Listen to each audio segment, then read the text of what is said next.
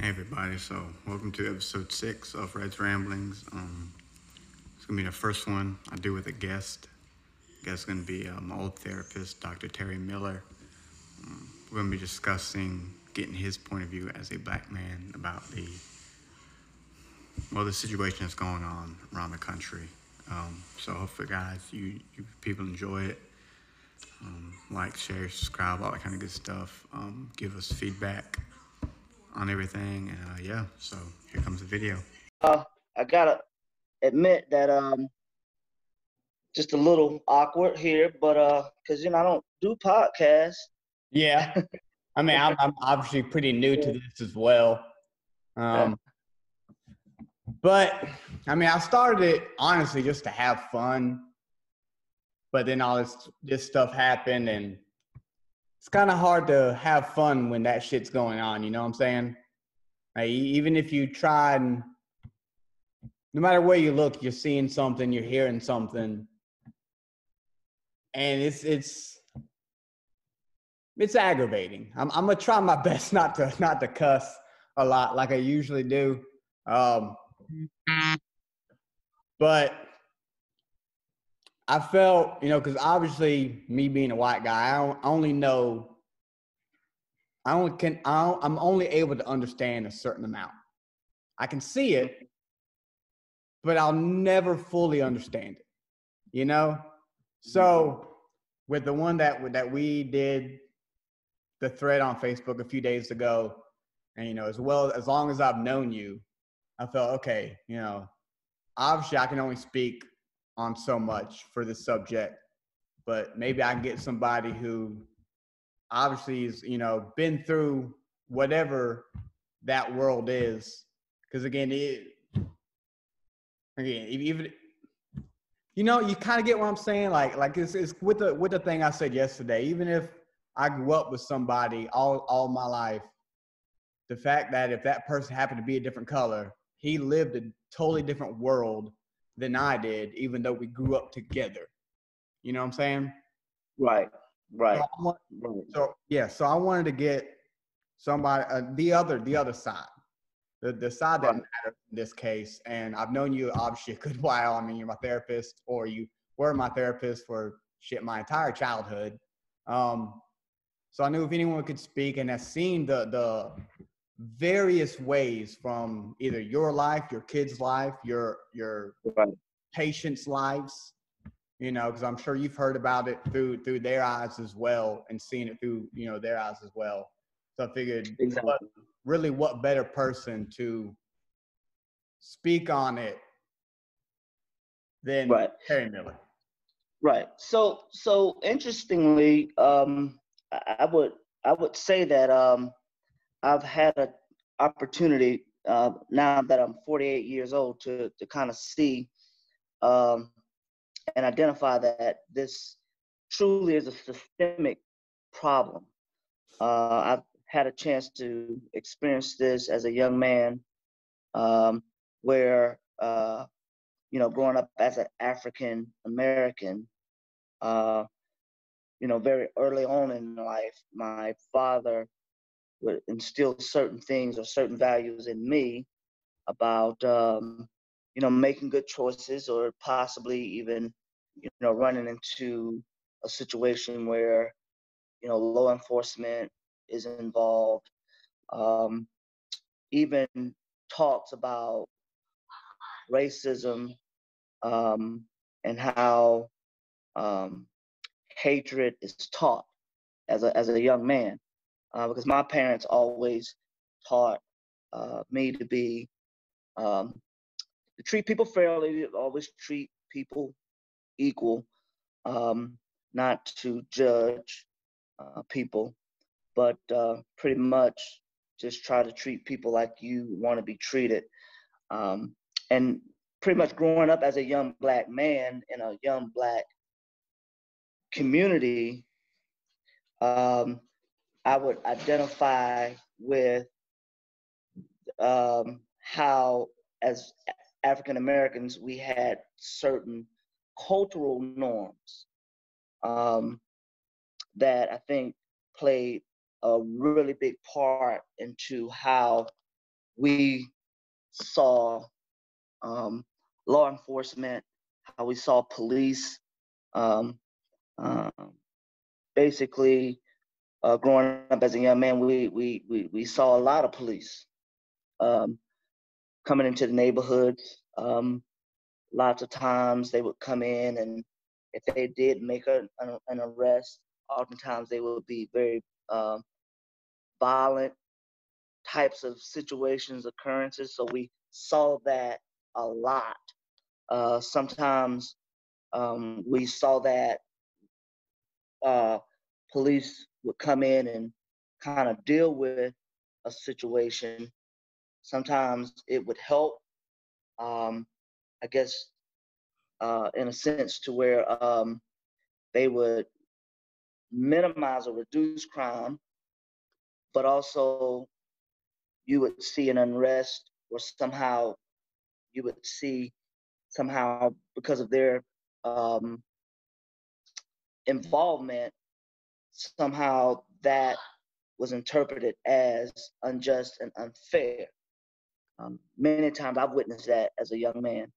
Now, um, being, as I said, forty-eight, um, I was able to, of course, come, come out of that environment. And of course, I have a son now and a, and a daughter. I have an eleven-year-old son, and I have a sixteen-year-old daughter.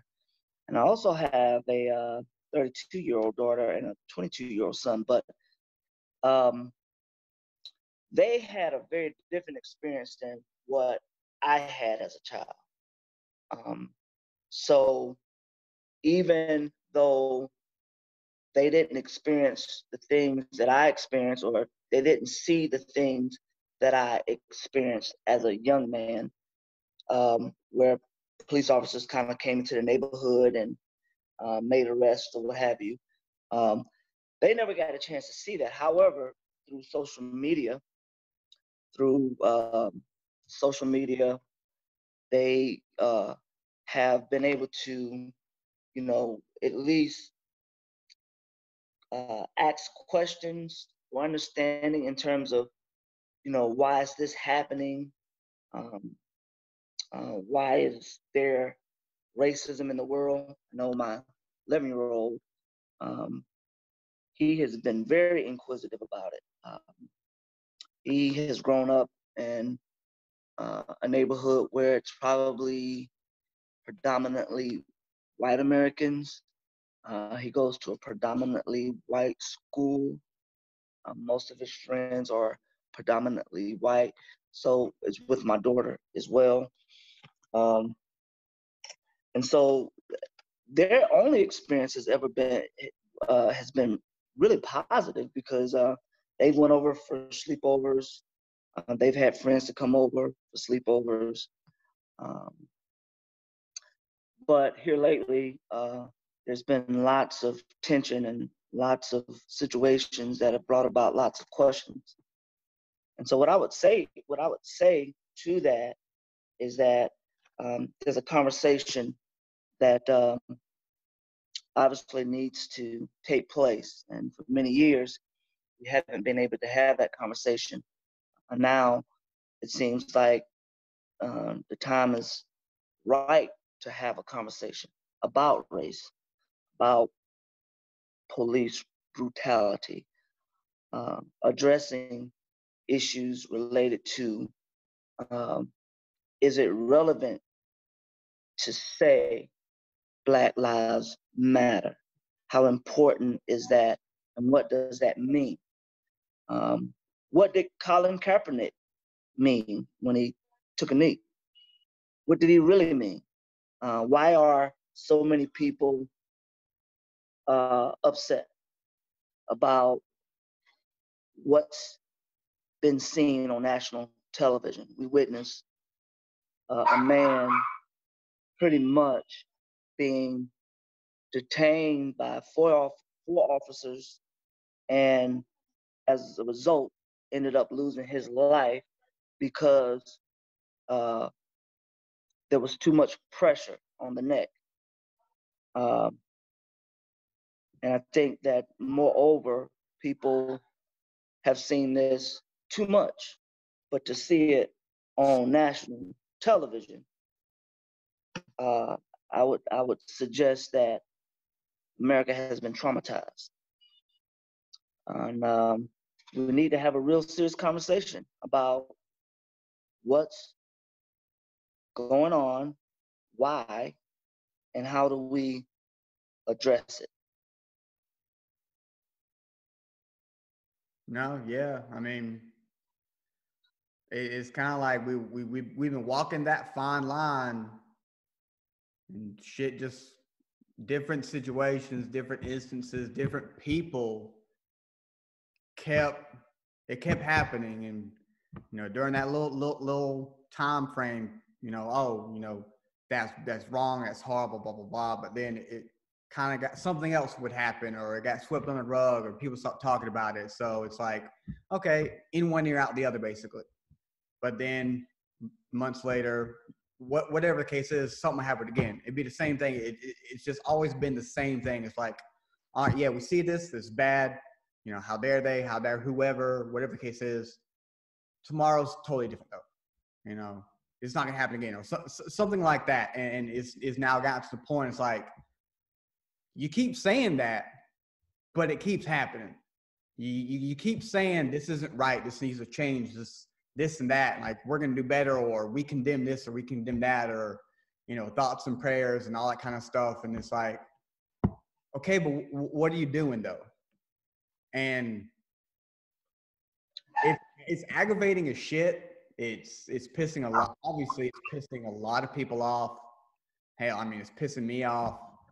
Um, I don't know what the hell is going to come up out of this. And I know I said I wasn't going to cuss, but uh, I'm not going to do as much. I think, I think one of the, one sensitive idea about what's really inflaming people, I, I believe has to do with perception of the problem.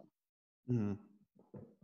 I, I believe that people's perception of the problem is what is causing such an unrest uh, between, um, some would argue, political lines, okay. um, and if you will, race mm. in general. But um, but when we look at when we look at law enforcement, when we look at law enforcement. Um, Many of us agree that, uh, you know, we need the police um, to serve and protect. I think uh, disproportionately, African-American men are incarcerated, arrested, killed, you know, at a rate that is significantly higher mm. than other races. Uh, and we're basing this pretty much uh, based upon uh, the size of the population uh, and uh, the incidences that occur across the board. So some would argue, you know, white men might get more, might get shot more um, than black men. Um, However, proportionately, population size-wise, we know that's not necessarily true because there are more white men and black men. So yeah, I, think, I, I don't know if you they, saw the post I did yesterday, but I mean, I was at work when I did it. But yeah, I kept seeing that, like somebody, because if you, if you just flat out Google the statistics of people shot shot and killed by police in America, all it gives you is whites, black, yada, yada. It doesn't give the, the percentage of white people versus black people in America, or Hispanics, or what, or what have you. But right. so, so when you just look at that number, yeah, you, you look at, I think roughly, I, I posted it yesterday, but roughly it was like four hundred, five hundred, give or take, for white people, and like in, in the two hundred range for black folks. And it's like, mm-hmm. okay, That, that's, that's fine, but you're missing a giant part of that problem. Because, yeah, when right. you look at the white population, it was over seventy percent. We account for over seventy percent of the nation. while black people account for, I think it was like thirteen point three percent. And Ba- and, and I, my math, my math is horrible, but no one corrected me, so I'm assuming it was pretty, pretty right. But it came out to roughly, now it, it didn't go into men versus women, any of that, but it was just white people, black people in general. Um, but it came out to roughly, I think it was for last year, for ni- uh, twenty nineteen, it came out to roughly one in two hundred something white people got shot and killed by police. Versus right. so, one in thirty right. for black people. Right. So when you look at the perception of that, and, and in other words, when you look at that raw data, and then you measure that raw data against what you see on television, then you, you have to really kind of take pause, because probably seventy-five to ninety percent of what you see on television in terms of arrests, uh, in terms of what we just recently witnessed with Ahmaud Arbery and with George Floyd. And uh, I mean, there's just a host of others, but what we witness on television, you you you can even just take a small portion of that and, and, and look at that as a piece of information as to possibly this is why the perception is oftentimes um, it, it, it, it, it, it differs between races. Yeah. So as, a, as a black man, when I see this, I see bru- police brutality. Sometimes I believe when other races see this sort of thing, they see police intervention with someone who possibly was so aggressive yeah. that they deserve to be treated in that fashion. Yeah, there was um, some, I don't remember who wrote an article. It was an article I was reading yesterday on my way to work. And it was from a white white person. He he's He's one a YouTube person. Um, I'm not gonna put his name out there, but he, he put out a thing that he kind of he described it as writing it to his younger self, and how I guess after all this he's starting to realize the flaws in his views when he was young compared to, you know, growing. Everybody matures, hopefully, um, and he was addressing that issue, and he and specifically he referenced the George Floyd situation, and he. Pretty much what he said was, you know, talking to his younger self, it was like, I know as the younger me, you're probably looking at this as, okay, one, that is murder, but what did he do? What did he as George do to deserve that? Not as, this is just straight murder. You're automatically going to the officer side, automatically. He that, that that's how he wrote it. He automatically, his younger self would have seen, okay, well, what did this man do for the officer to go that far? It wasn't how, you know, how is this even, how are we even here in the beginning, you know, in the first place? It was just automatically, well, there's got to be a reason for it. And there wasn't. And that, that was one of the things he was trying to, I guess he, he's matured enough to where he sees that now, is he's looking at it as like, you know, you, you there's not a defense for everything. You can't twist it all, all the time to try and make it fit the view that, for whatever reason you have, of, well, the cop had to have done it for a reason. No, that's it's not always the case. And right. specifically for this, and for like like you were saying, a slew of others. I seen a post and it had like all of them, or you know, not all of them, but twenty names and what they did when they died. I you know, and I didn't recall all those names, but the ones I did recall, I was like, yep, I remember that. And there was no reason for that. There was no reason you can come out with to say, yeah, but no, no there's no buts in some of these situations. And, and it's happening frequent. And, and, and yet it, you know, people say, well, you only, what, whatever it was of like racism not going away, it's just getting filmed, or racism not getting worse, it's just getting filmed, you know, I, I guess in a sense, I'm kind of rambling here a little bit too much, but you kind of get what I'm saying. Like he, he was seeing that on his view, and he, right. he reconciled it with himself, thankfully. And hopefully there are others coming through with it, because I, I would say on this particular instance for sure, this one and the Ahmaud Arbery case, I've seen more people on my side, on my side of the race, on the white people side, to vehemently call that shit out for what it was. On both cases, that was absolute murder, no excuse, screw that shit, that those men should still be here today. I've seen it more and more, but like it, to an extent, like I was actually kind of, I don't want to, this to come off wrong, but I was kind of proud of, uh, definitely I was proud of the ones that were finally standing up and seeing it through the way that, I, you know, I've seen it my entire life. Cause yeah, like I've, I don't fully understand. I will never fully understand everything. I've never lived through it. White privilege is a thing, right? There is no way around that. I've done so much stuff when I was younger now that I should have been arrested for. And I, I'm just going to assume it was because I was white. You know, I don't know. I never got like, hey kid, you're white here, go ahead. But mu- multiple pullovers with suspensions, multiple pullovers with no license, with with with no tag, you know, all, all this type of stuff. I, there was even one time, I'm not gonna throw out the names of who was who all was involved, but it was like twenty-two or twenty-three, and I had two friends over, and they were both under twenty-one, so they weren't legally able to drink, but we were all drinking, right? So we were all drinking.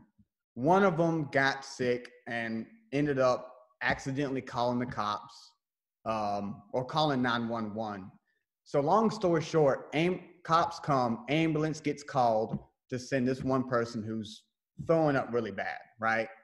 And again, I'm the only one of legal age.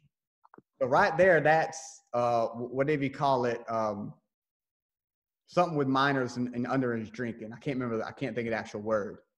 Um, but that is like, h- how do you not arrest me for that? Like in my mind, when the cops were on the way, I was like, oh, I- I'm getting arrested. You know, I, I got two, you know, underage, you know, under twenty-one people over here drinking, drunk. One gets sent to the hospital and I still don't get arrested.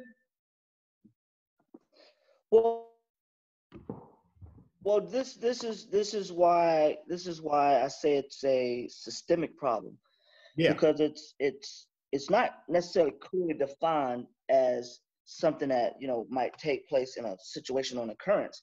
It's it's more um, kind of, uh, it begins with really portraying uh, the villain. Who's the villain? Who's the villain? Who's the villain? And so uh, what America oftentimes sees is African-American men going to jail, African-American men not being able to support and provide for their families, African-American men um, basically um, taking up sixty percent of uh, incarceration among, you know, in all of the prisons across the U S A. Um, you know, this just this negative stigmatism that is often kind of displayed. Now, what I will say, what I will say is that, um, you know, I think systemically that plays a part into how African-American men see themselves and how people see them. And so uh, I think too, um, until we really have a really, really deep conversation.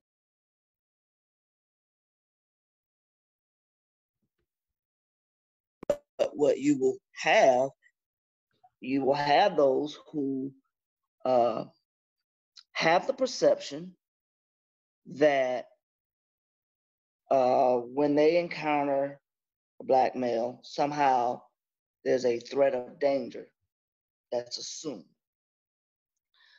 Uh, how do you take that away? I, I, I think um, that that starts early on. Uh, we we haven't had a conversation about that to to address that uh, through social media, through news coverage. Um, even today, we still see, you know, through the Ahmaud uh, Ahmaud uh, Arbery's case and George Floyd's case, we still see that even when a young Black man or a man is murdered on national television, that, you know, we can see all of the pieces to that, but then we still are very divided about whether or not his life uh, was worthy, and whether or not the police, you know, treated him in the best manner that he could have treated him. We're having that conversation. Uh, whereas it would be totally different. It would be totally different if we witnessed uh, a white person being murdered on television with, you know, his or her arms handcuffed to the back. So um, systemically, I think there's a lot of things that have to be addressed. I mean, starting from kindergarten up until, you know, late adulthood. There's some things systemically that, that really have to be addressed. Um, I don't share, you know, political views across the board, all Democrat or all Republican. I would really kind of identify with being independent, but surely um, there's a conversation that needs to be had about the, the uh, systemic issues that really align with pro, pro, police brutality and uh, unjust incarceration of Black men.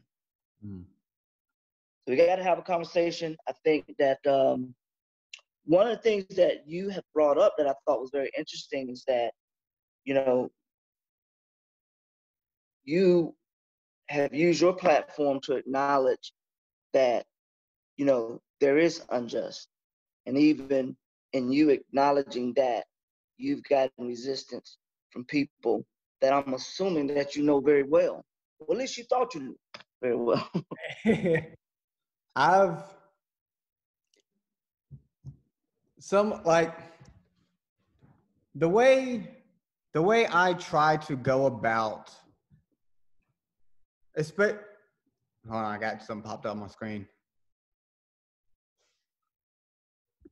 Okay, I don't know what that was. Um, so the way I try and go about, especially if I post something, especially now, if it's going to be to address what's going on right now, I try to only post stuff that basically is indefensible. That way, e- even if you try it, I have plenty of ammo ready to say why you're wrong, here's how you're wrong. And it, even if it gets to the point to where they still don't see it, at that point, I can't help it. If you're so, if you're so dead set on opposing something or, or agreeing with some of the stuff that's going on, you're, you're, you're just hopeless. You know, you can't change everybody. And to, to those individuals, it's like, whatever. I mean, it's, you, you, there's nothing really you can do. Um, but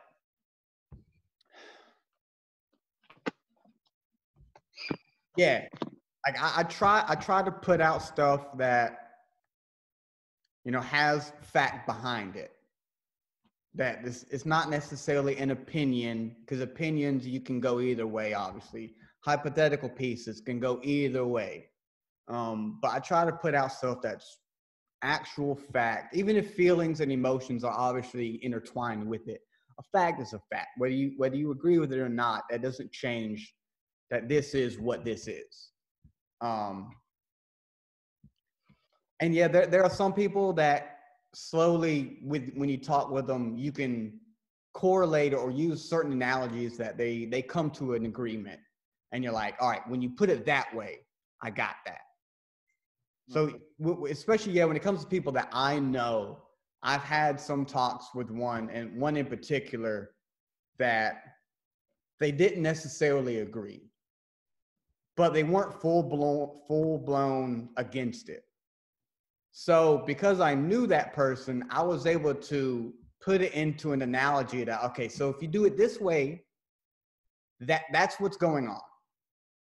If you match this up in your world like this, it's the exact same thing as what's going on out there. And sometimes you have to repeat that over and over again. You're like, it's this. For you, it's that. For them, it's the same shit.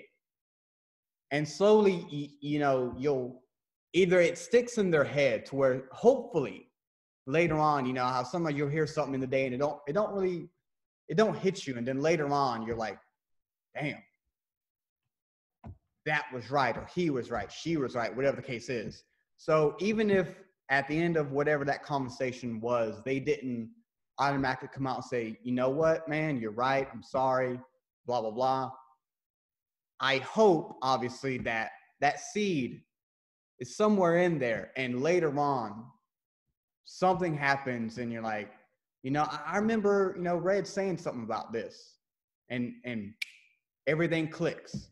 And if you, if I can do that to one person, and that person does to two, or whatever the hell the case is, you know, I feel like I've, I've done something. It's not going to fix everything. It's never going to fix everything, just talking to one individual people. And there's, I don't believe, especially today, there's no, there, boom, here it is, done, fixed. No, this is, obviously that's impossible. You got too many people that need to change their views that will never change their views. But well, if you, I, I think people, yeah.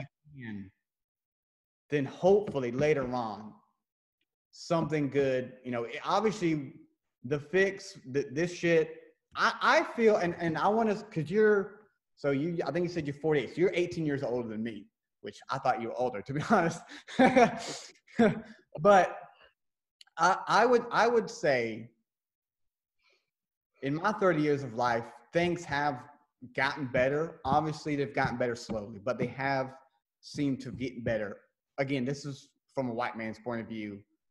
Um, in your, in your forty-eight, would you, would you say things have, to an extent, gotten better? They're, they're going the right direction, even though obviously we have dips here and there, like this shit is a huge dip. But overall, things when, when you say getting better, when you say getting better, are you referring to uh, in general, everything in general, or are you referring specifically to racism and police brutality? I'm referring specifically to racism. Okay. Now, you can encapsulate police brutality into that, but I'm specific, because obviously police brutality would go down with racism going down as well. Those are tied um, in. Well, what I would what I would say is that racism by number, just by number, sheer number of people who might participate in racist behavior or have racist or systematic types of views.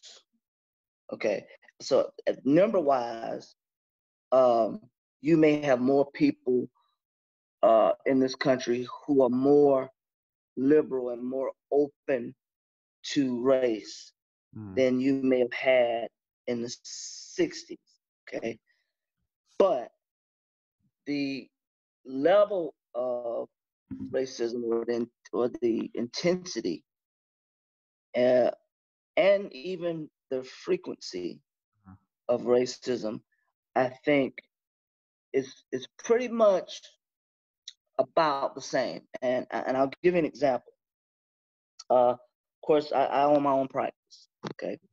Um, and I'm forty-eight now, so at forty-six, I would say two years ago, um, I went to my office uh, one morning, which was about six thirty. I wanted to get there early so I could open the office. I had a lot of paperwork I wanted to do before I got my day started.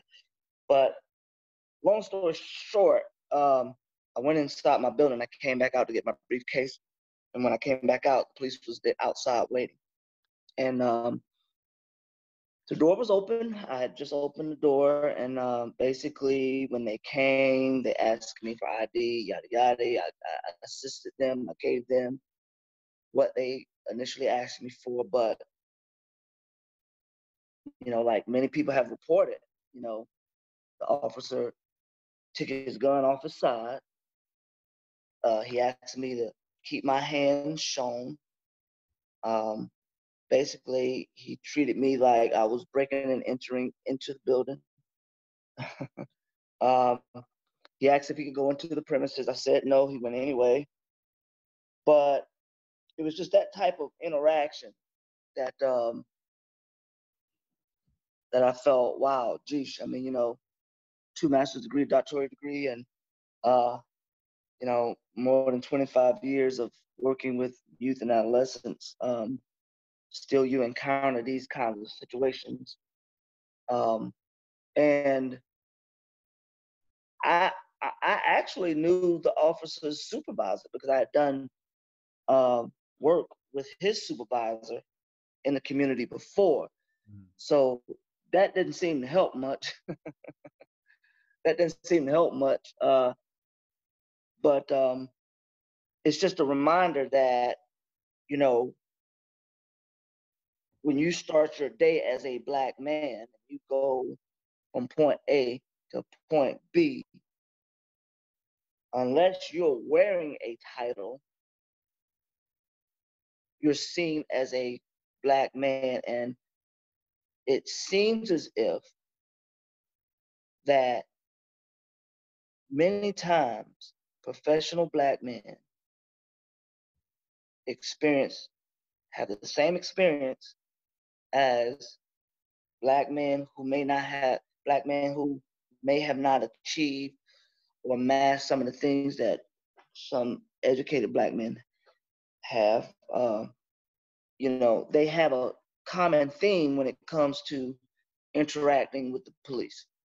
So, um, and keep in mind, we just witnessed a very serious kind of thing. It's like, you know, I can't even bring myself to watch that. Yeah. How do you watch that and not be upset by it?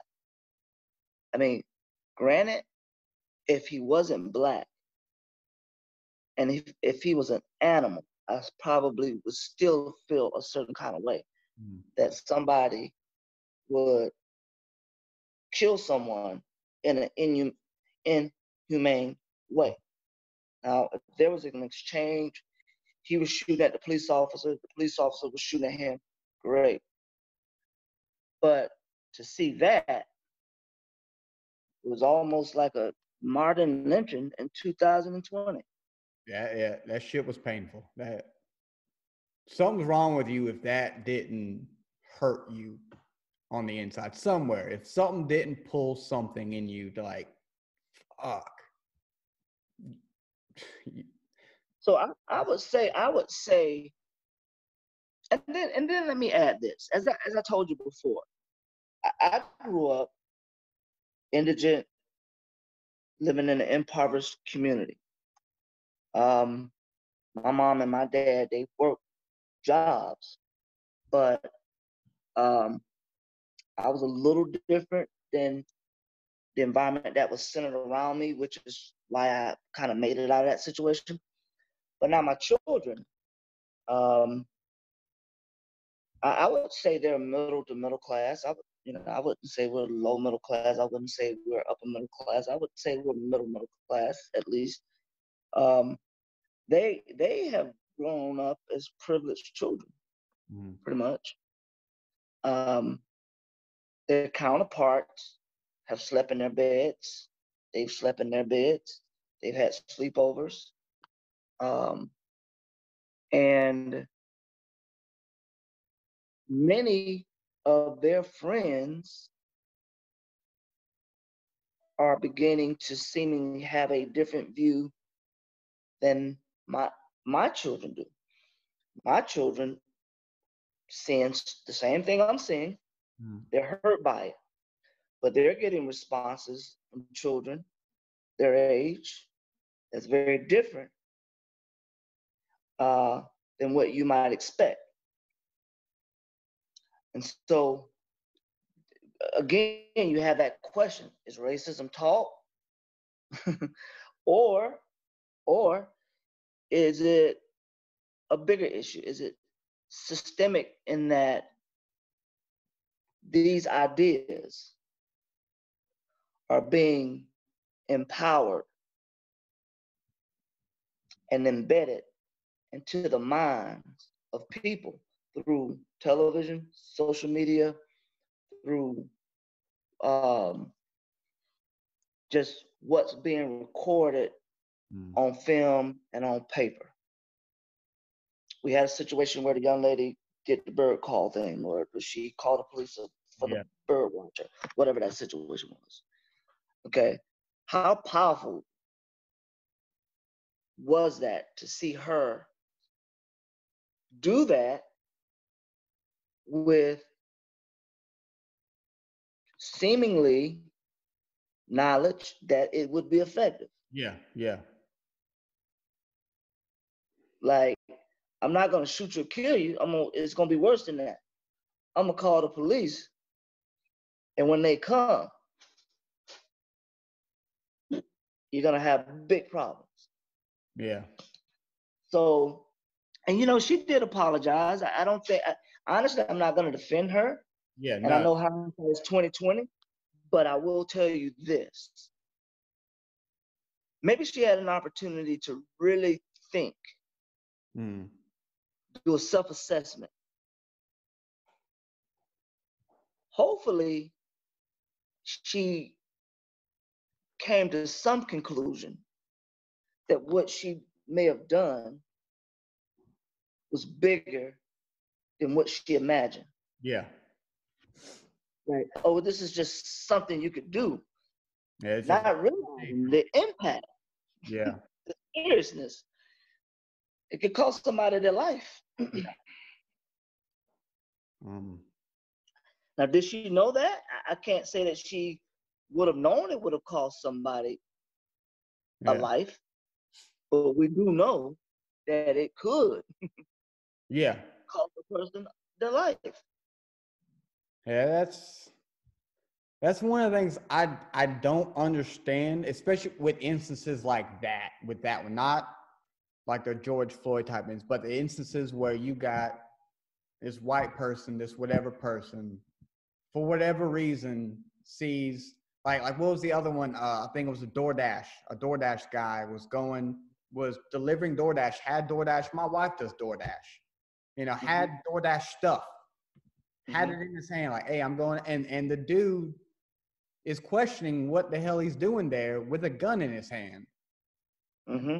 Obviously working. The man's, uh, what, what, you know, and he's trying to call the cops over that. And, and then, like, the bird lady, or, you know, what, what was that one with a picnic? You know, they were just out grilling. Fucking grilling. They're having a good time. And, and for whatever reason, you don't like it, leave. You go home. You you go off. You walk the other. They're here having fun. Right, right, right. right. I saw that. Follow you. They're grilling. They're having their family. They're. Uh, he did a good thing. Yeah, and that's that's that's uh that's that. Those those are the situations I don't understand, because they those have been coming out a lot. And you would you would assume, you would hope, imagine that everyone at some point has seen at least one. To where, hey, don't, you know, don't be doing this type of shit. Don't, there's no reason, unless you legitimately feel for whatever reason, but just a family having fun out, out at a park grilling out. Or, man, whatever the bird guy was doing, he was just walking, I'm assuming, in the park. You know, I haven't right. really watched that video. But, you know, they're off just doing... doing their own thing. Leave them the hell alone. The, and and when when if if you want to start the call, okay. If you want to start the call, let's say for real you think something's going on, but you want to start the call. Think for a second. Be like, if I'm wrong, what could happen to this person? especially if you're going to lie about it like the bird lady. Especially how, how open she was about that, saying, well, I'm going to tell them you were going to do this, or I'm going to tell them this. Yeah, I mean, he would have been arrested. It would have been alleged that he attempted yeah. to harm, and maybe he would have probably gotten a record. Maybe they would have found her guilty. Maybe I'm not going to say that a judge wouldn't have seen or been able to read between the lines. I mean, we, I mean, for one, I don't want to lose faith uh, in our judicial system. Mm-hmm. I don't.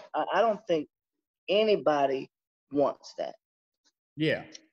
I, I think that America has just been wounded, mm-hmm.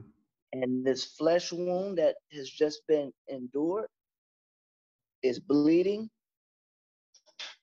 and They need, America needs intervention. Yeah.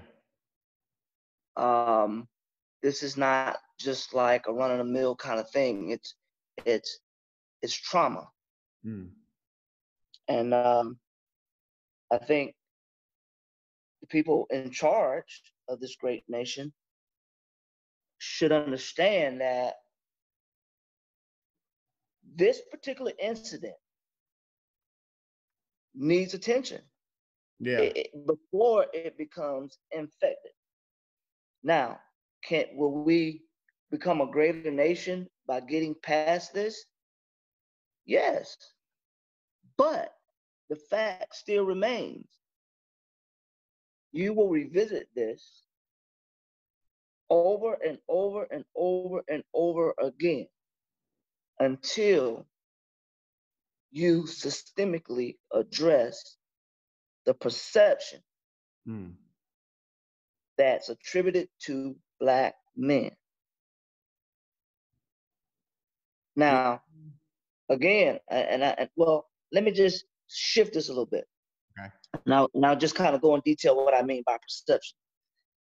So police comes, they do a drug bust. They find one hundred thousand dollars, fifty kilos of cocaine, weapons, X Y Z. Well, they didn't grow that in their backyard, right? Mm-hmm. They didn't grow any of that in the backyard. Yeah, it's illegal, but you that's the way to demonize people. You put them out front, they go to jail. But now, you never hear about the bigger fish that's bringing it in. Yeah. So Black men are drug dealers. That's the perception. Mm. It's like, that's what they do. They don't make it, but they do sell it. Why are they selling it? They don't have jobs. Some of them don't. Some of them, I mean, I'm not justifying their actions, but systemically, the system is wired in such a way that when blame is placed, it's often placed in a way that leaves an impression that Black men, Black people are troublemakers, dope dealers, thugs, uh, It puts people over all of them for no reason. Yeah. You know, it, so it systemically of, it has to be addressed. Yeah, yeah. Um, do you do you think in in our lifetime we we could we will get there? Do we think we'll get halfway there? You know what? I'm hopeful. Um, I'm hopeful. Yeah. Sometimes I can imagine a world where everybody's different. Yeah. Everybody, I mean, we live in a world where everybody is different. Everybody looks different, but for some reason, we're just identifying with color. But I envision a world where everybody is different. You have blue people, green people, red people, orange people. And we're so diverse that no one race is more dominant than the other.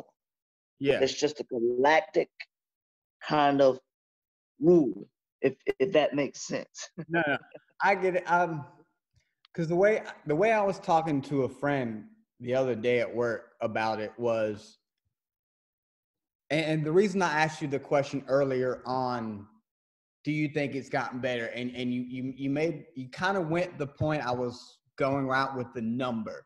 You see, the numbers gone down, but the the actions are obviously still there. And and I I have no problem agreeing with that whatsoever, because I definitely agree the numbers are going down. So I feel whether in our lifetime, sure as hell by our kids' lifetime, the, with the number completely going down, because obviously you got you got some people up in age who are just hell bent on their beliefs, and they're not those those people. It's like, was it you can't teach an old dog new tricks? Like those people, that that's it for them. They ain't gonna be around for much longer, and hopefully either their kid or or their grandkids, even if it's even if they, their negative views are not as hardcore, even if they softened a bit.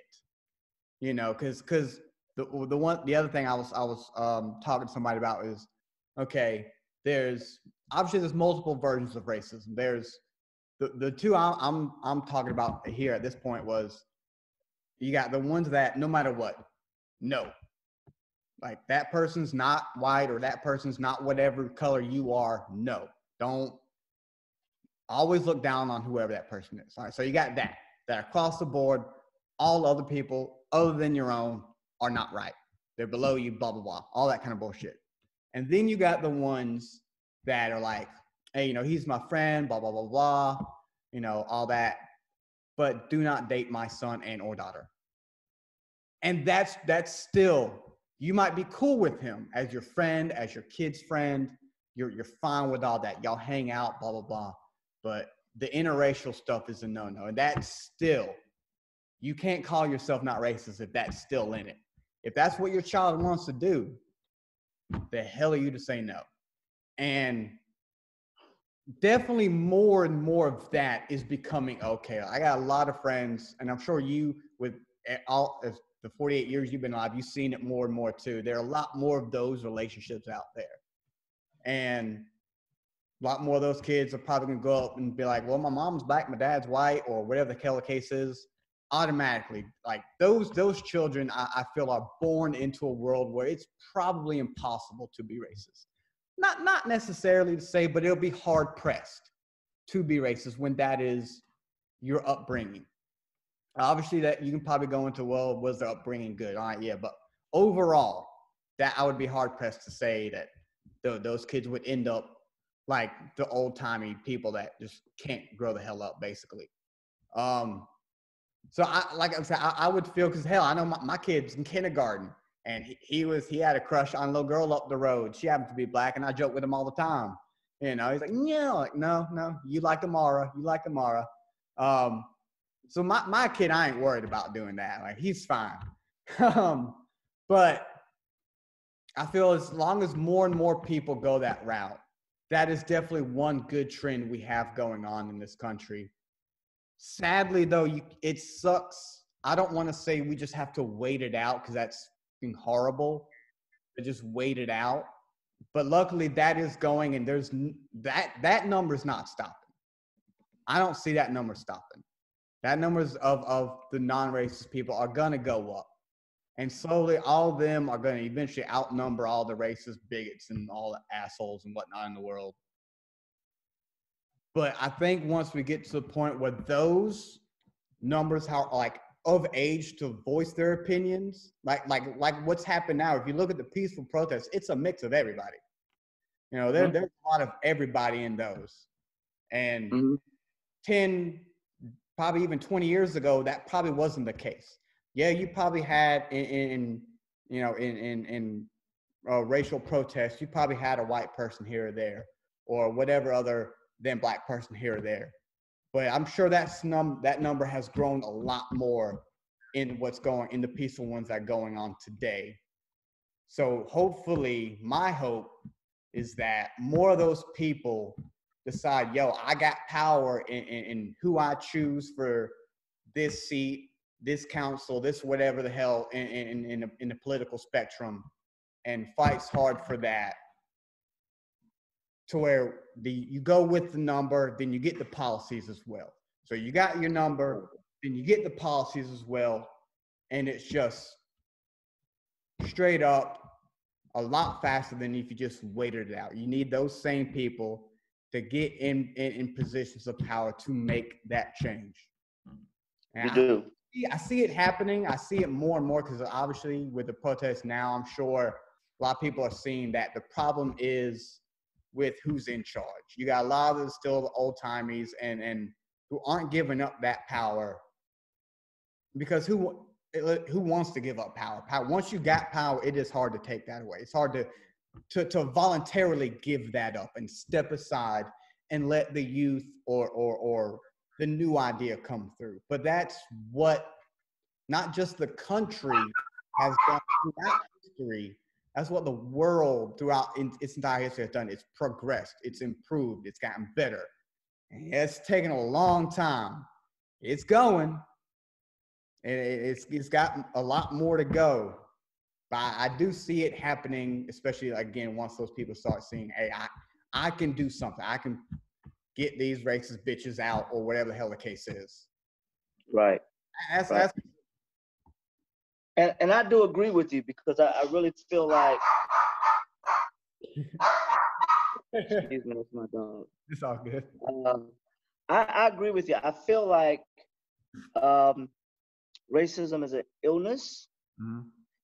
Uh, and as I said before, uh, a lot of what's taking place now, even, you know, in the, uh, you know, considering the fact that we witness uh, a person's death and we see the riots, but it's becoming more about political mm. lines uh, and how we see racism. Mm. And I think the people in office, or the people who are elected to office, can be the cure, mm. um, because uh, racism is an illness. And what we inject into the body of this government will either cure yep. and heal, or it will become more infected and diseased. Mm-hmm.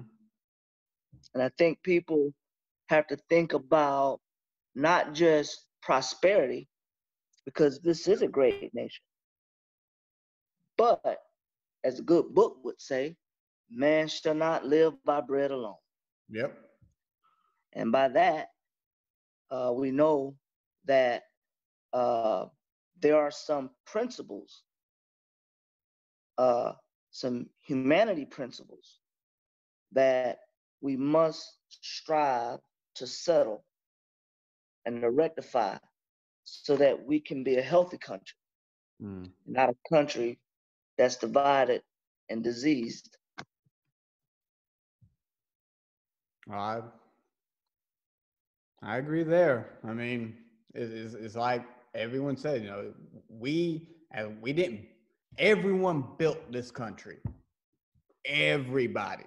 There's no one person that said, hey, I'm going to do all this. No, it, you, you had to count on the individual help of everybody. So right. everybody's got a hand in it. It will not and cannot function properly unless everybody's involved. Right. It's, it's, it's no way. You can't put one... One mm-hmm. person, one side, one idea in charge and be like, this is it. This is the way it's going to go. This is the way it's going to work. No, no, no. It's, it's never worked for anyone like that. It's never, you got to collectively have a whole bunch of opposing ideas and come to uh, an, an agreement on this is the best route. And that's not happening. I, I, I don't really want to turn this more into a political thing. So Um, but as a country, and especially when it comes to, you need everybody. Right. You do. It's important. Or, you know, I would go as far to say that we are a country that oftentimes is considered the great melting pot. So with that being said, our diversity is what makes us strong. Exactly. Our unique, our our difference is what gives us a platform to be the strongest country in the world. Um, because I mean, when you think about it, I mean, we have everything. We we have athletes, we have food. I mean, you name it. We're just great. yeah, if you, if you got, and, and, and that, yeah. Yeah, if you got the drive to go for it, you you can do it. Now, um,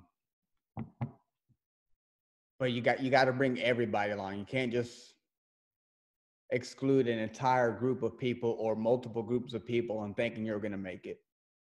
There's just right. no, because if you get to the top and the whole way up there, you thought you counted on these people. If you were somehow able to look back at everyone who helped, whether you realized it or not, you're able to look at who all helped you get there a little right. bit. Where again, right. when, at the time you saw it, if you were able to, like a Ghost of Christmas Past type situation, to go back and see who all who all helped you there, it was a little bit of everybody. You might have had more of one than the other, but it was a little bit of everybody to help That's right. you where you're at. That's right. I do, I do agree with you there. I, do, I do agree with you there. Well, Terry, um, I'm hungry, to be honest. Um, it's good. I, I enjoyed it. I appreciate you inviting me to your podcast. Yeah. I mean, you're you're the I first guest. And again, yeah. I think what I've – do you remember how old I was when, when you first became my therapist? You know, interestingly, Jamie, you, you were about ten years old. You were about ten years old. Yes. And uh, you correct me if I'm wrong. You correct me. My dog gets excited whenever my daughter leaves the house. So, but you, stop. uh, you were about ten years old. And uh, I don't want to, I want, I want you to correct me about something. I don't want to embarrass you, but I want you to correct me about something. All right. You and your brother looked very different. Yeah. And you and your brother oftentimes antagonize you because you did look different. Yeah. And yeah. you really had a bad, you had a hard time with that. I mean, if you... If you want to go that route, yeah. I mean, I'll, I'll give you that because I mean, yeah, I'm, I'm the only redhead, and at the time, you know, I was I was a big kid, or I was on the bigger side than obviously yeah. I am now. So yeah, I mean, yeah, I I'll, I'll give you that. Yeah. So I, I can see that. I, for sure. I think I brought that up. I brought that up to say that many times it's difficult for us to see injustice until mm-hmm. we've had an experience with injustice. Mm-hmm.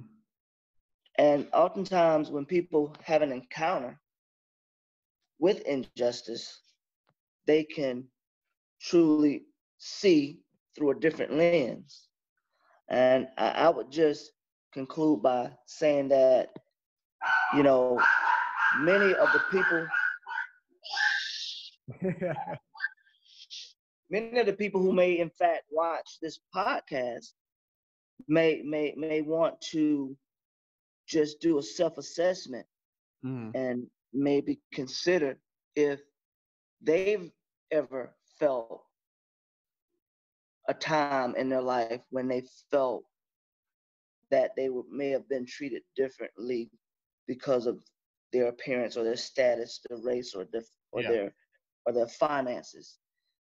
Uh, because I think, you know, if they haven't had that, if everything has always been on the up and up, mm. this might be a reason why it's difficult for them to see. Yeah. Uh, and so, you know, do you have to have an experience to know what injustice is? You know, it just leaves a question mark there. Yeah. Um, but I, I would definitely just kind of end on that note, because I, I think that uh, where your heart is in all of this, truly, I think that um, if people was to know about you from a personal standpoint, they would definitely understand your position and why you have those viewpoints that you do, which I believe that your heart is one that says that you believe people should be treated equally and fair. Mm-hmm. So um, much love to you, brother. I hope you have a lot of success in doing your podcast. And I know that um, you're going to be fair and you're going to be balanced. So I look forward to hearing more from you soon. I appreciate that, Terry. You have a good and one, man. You too.